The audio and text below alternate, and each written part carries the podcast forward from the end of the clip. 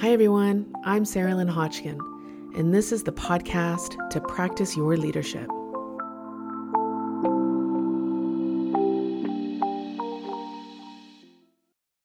Hi, all. Thanks for coming and joining in. Love being here with you. I thought that I would start today with a little story of something that happened to me a few weeks ago now, and just that we'd, we'd follow along from that story. I thought I'd share because as I've been reflecting on this thing that happened to me, to keep you further in suspense, um, I just think that there's maybe stuff that can be offered here for you. Pick up what's useful, leave what's not. So here's my two cents is that I woke up, great, did our thing as a family, great, go out, go for a walk with the dog, awesome. And halfway through the walk, I'm like, oh, my back, ugh, doesn't feel great. What is going on? And I've had back issues before. I know how this goes, right? It comes on gradual. Those who of us who have had something like this, you know how this goes. It comes on gradual, and then you're like, oh my gosh. Some of us go to the floor, some of us go to a bed, some of us just go rock still. Like whatever your thing is, you go to what you need. And I'm like, ah, that's what's happening. And so over the course of the day, I'm like, here goes my back. I know how this goes. And I just, I, I got to wait till the chiro opens, which they're closed for a couple days. I got to wait till the chiro opens. They'll fix me up. Everything will be fine. I know how this goes. And you can already hear my voice. It's like, I know how this goes. I will control this situation. I know how this goes. And therefore, I will manage not just my expectations, but the world's expectations about how this is going to go it, it did not go that way. oh my gosh, I am laughing now. I was not laughing. By that night, I was able to sleep in my bed and I was able to go to sleep. Great. And woke up the next morning. I'm like, not gone. You know sometimes it's just like, okay, needed rest, 24 hours, whatever, but not gone. Had a nap that day. Thanks, rest. You know, giving me a signal for me that was like, okay, signal Hey, Sarah Lynn, this is your body talking to you. Are you going to listen? Please rest. So I did. I had a nap, but it's like, okay, now that's over. We're just going to get back to things, right? I wake up. I try to get out of the bed. I really tried. And I'm sure it would have been funny to somebody watching if they weren't feeling the significant pain I had. And I then spent two days because the chiro wasn't open. I'm still controlling the situation. Chiro's going to manage this for me. Uh, sleeping in a La-Z-Boy because the pain's so bad, I just can't move. And I'm down in uh, what's it called, Robax or whatever. I'm just, I'm like, uh, my partner's name is Scott. I'm like, babe, hit me with the drugs. And I don't usually like taking Advils and Tylenols unless necessary. It's my thing. Hit me with drugs. Give it to me.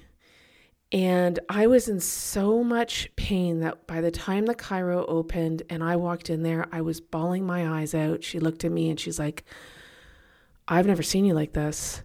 I've never seen your back injured in this way, as she does her assessment. And because let's just tell each other way too much, you've been constipated for three, maybe four days. Emerge. So go to emerge, and I am just shaking from from the pain. But and here's where we get into this. From the emotions that I am not making sense of at all because I'm in so much pain I, I can't I can't think I can't sense. Nurses are talking to me and asking me things and I'm just I, I just I can't handle. And my nervous system is trying to tell me things Everything is trying to tell me things, and the control is not working.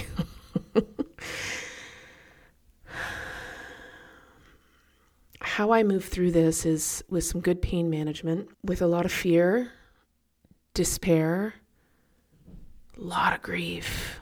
What do we hold on our backs all? A lot of grief. And they kept me in the hospital overnight, had to manage me. And I thought, okay, I'm at the hospital. They'll do pain management, they'll see what's going on, and they will fix it, and we will continue to control this. As if it's being controlled right now. My gosh.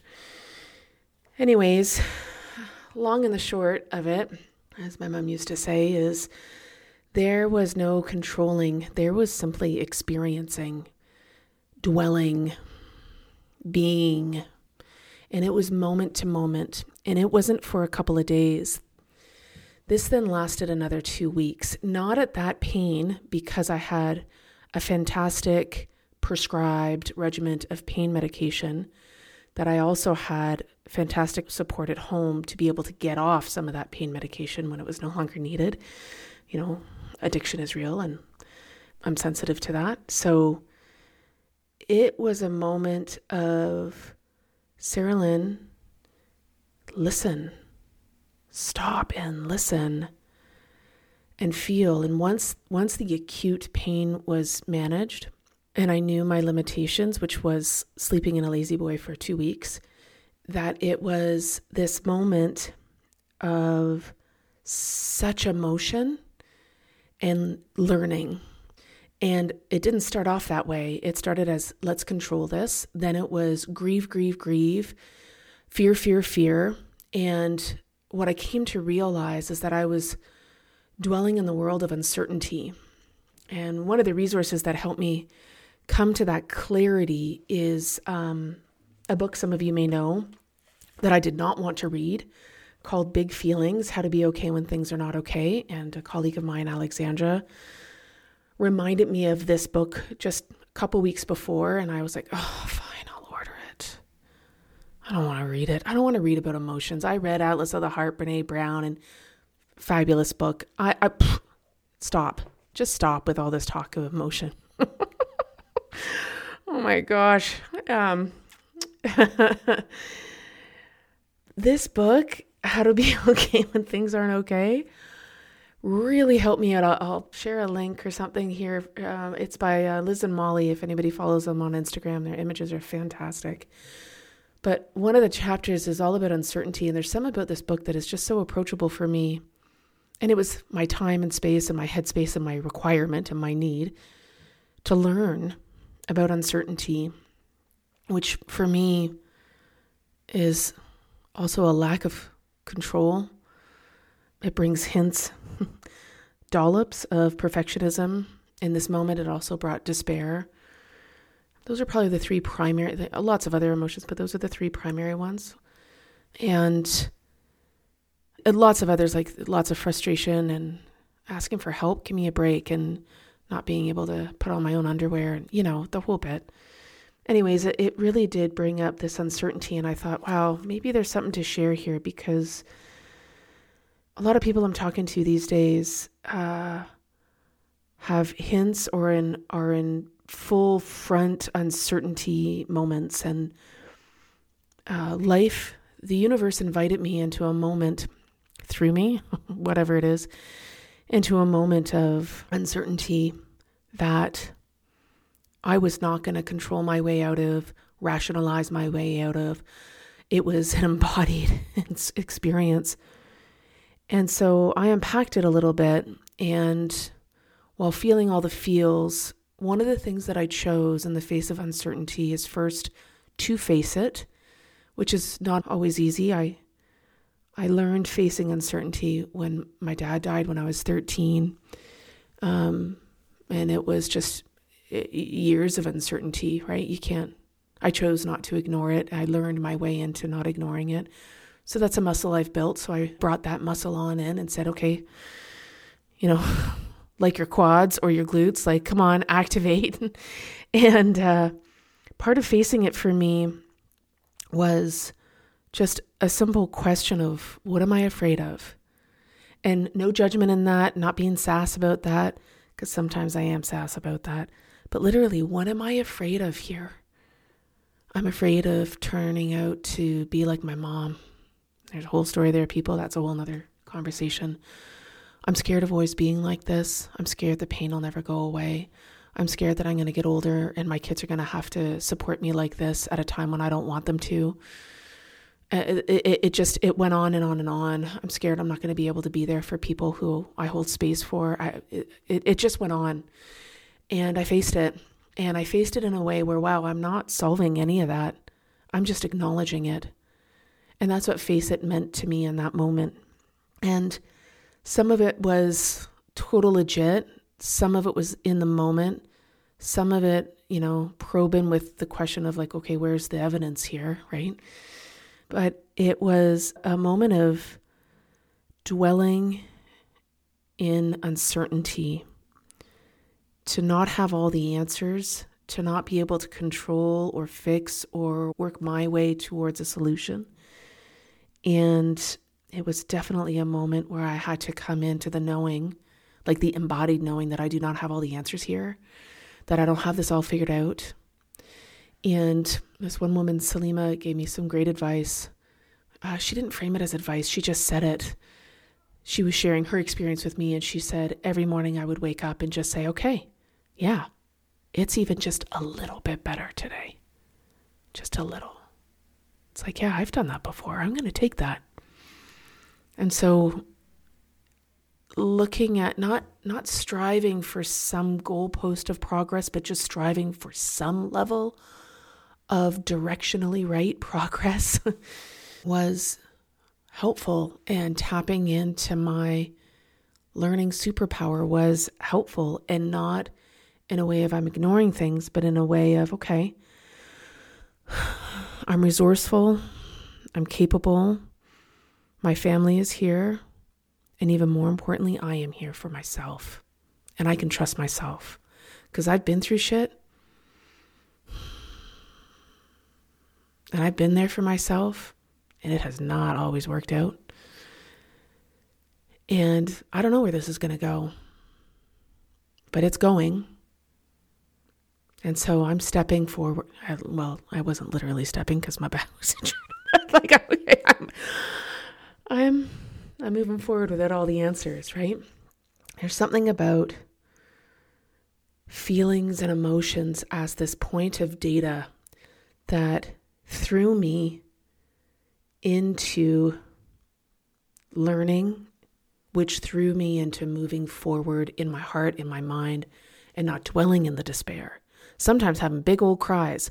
I mean, let's not say sometimes, like multiple times a day, having big old cries, right? And I will say there was a moment in the hospital where I put my brand new, uh, they're not AirPods, they're Google Pixel Buds, whatever they're called. Anyways, plugged my ears with music. And I'm laying there, and I was on pain management, which was awesome. But just listening to Billie Eilish and that album, what's her album? Happy Ever After, I think it is, and just breathing. And it's like, okay, one moment at a time here. I don't need to look three weeks ahead. I just need to get to the next, to the next, to the next moment. Name my feelings, feel all the feels, focus on the right now, listen to some Billie Eilish, and then I put on some Radiohead because that's great. Anyway, then I created this playlist. Anyways, that's a whole other story. Um, but you know, whatever playlist works for you. And then over over days came into routines, came into routines of of how I was trying to move my body, take pain management, talking to my family, like just developing the routine that was needed now and the safety that I needed in that moment, in those moments. And so, feeling all the feels and sense making this as a season really helped me have and maneuver and navigate those, uh, as Liz and Molly call their book, big feelings. And part of what I realized, I mean, well and good to say after the fact, like this lasted uh, two and a half, three weeks. And, you know, um, even right now, I'm probably, I don't know, 80%, 85% uh, back into my mobility. But all to say that as I reflect on moving through emotions as data and maybe call it a growth mindset or Glennon Doyle's word brutiful, brutal and beautiful, like saying this is a brutal season and moment. That context allowed me to be able to tap further into that knowing that I'm resourceful and capable. And when I wasn't feeling that, I was so appreciative to have people around me who reminded me of it, which was really helpful for me. But that I get through, what's the saying, 100% of my worst days? That I get through those. And in this Liz Molly book, Big Feelings, you know, the first step is to admit what's going on here, right? Like what's what's the the the the squiggly uphill battle that I'm about to go towards as I try and to come into the season of healing. I learned into the art of patience. I you know, I I was ending 2022 with my two words being bold and possibility. Those were my two words. And I came into 2023 going, wow, bold. You know what bold means? Patient. Bold means tapping into discomfort. Bold means believing in myself. Bold does not mean hustle. It can at times, but in this moment, bold is not sort of on that yang side, it is on the yin side of the boldness of rest. It also helped, you know, all of what I've just shared helped me take the grandiose nature that I felt that this was and be able to make it a bit more manageable. It allowed me to be able to see that I thought I needed to know everything and control it and be it, but it's like, okay, hold on. If I just take it into its parts, go one day at a time, okay, maybe that's possible. And maybe there is possibility in that, right? Of healing, of moving forward, of being able to tap into my resourcefulness, my creativity, of all the senses of my intelligence. Anyway, it was really a practice. I think what I've come down to it was a practice of building resiliency for me. There's a whole whole bunch of stuff around the word resilience, but I'm in a time right now where I'm actually in training to become a certified resiliency coach. So I'm learning a lot about that word and what's all around it. But one of the things that I'm holding to is that no longer is it be resilient with like a finger pointing. It's like, wow, how are you building resiliency in yourself right now, Sarah Lynn? Because it is about building the capacity to hold resiliency for me now. Like I see that now. And it means creating practices when I'm not in acute pain to be able to rely on some of that stock that I've built of resiliency and be able to tap into it, being able to survive in seasons with it, but then also be able to come into practices of resiliency in different ways at different times. So, all of that to say, my offer and invitation to you is to build your practices, to open your capacity to navigate these challenging times that we all go through. Come work with me, talk with me, engage with me on resiliency.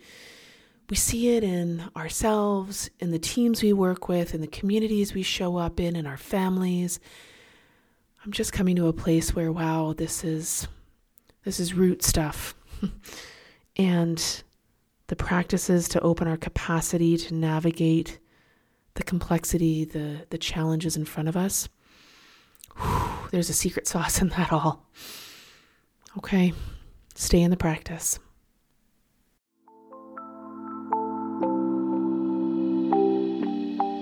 Thanks all. I'm Sarah Lynn. You can find me at hulanleadership.org I walk alongside you as you practice your leadership.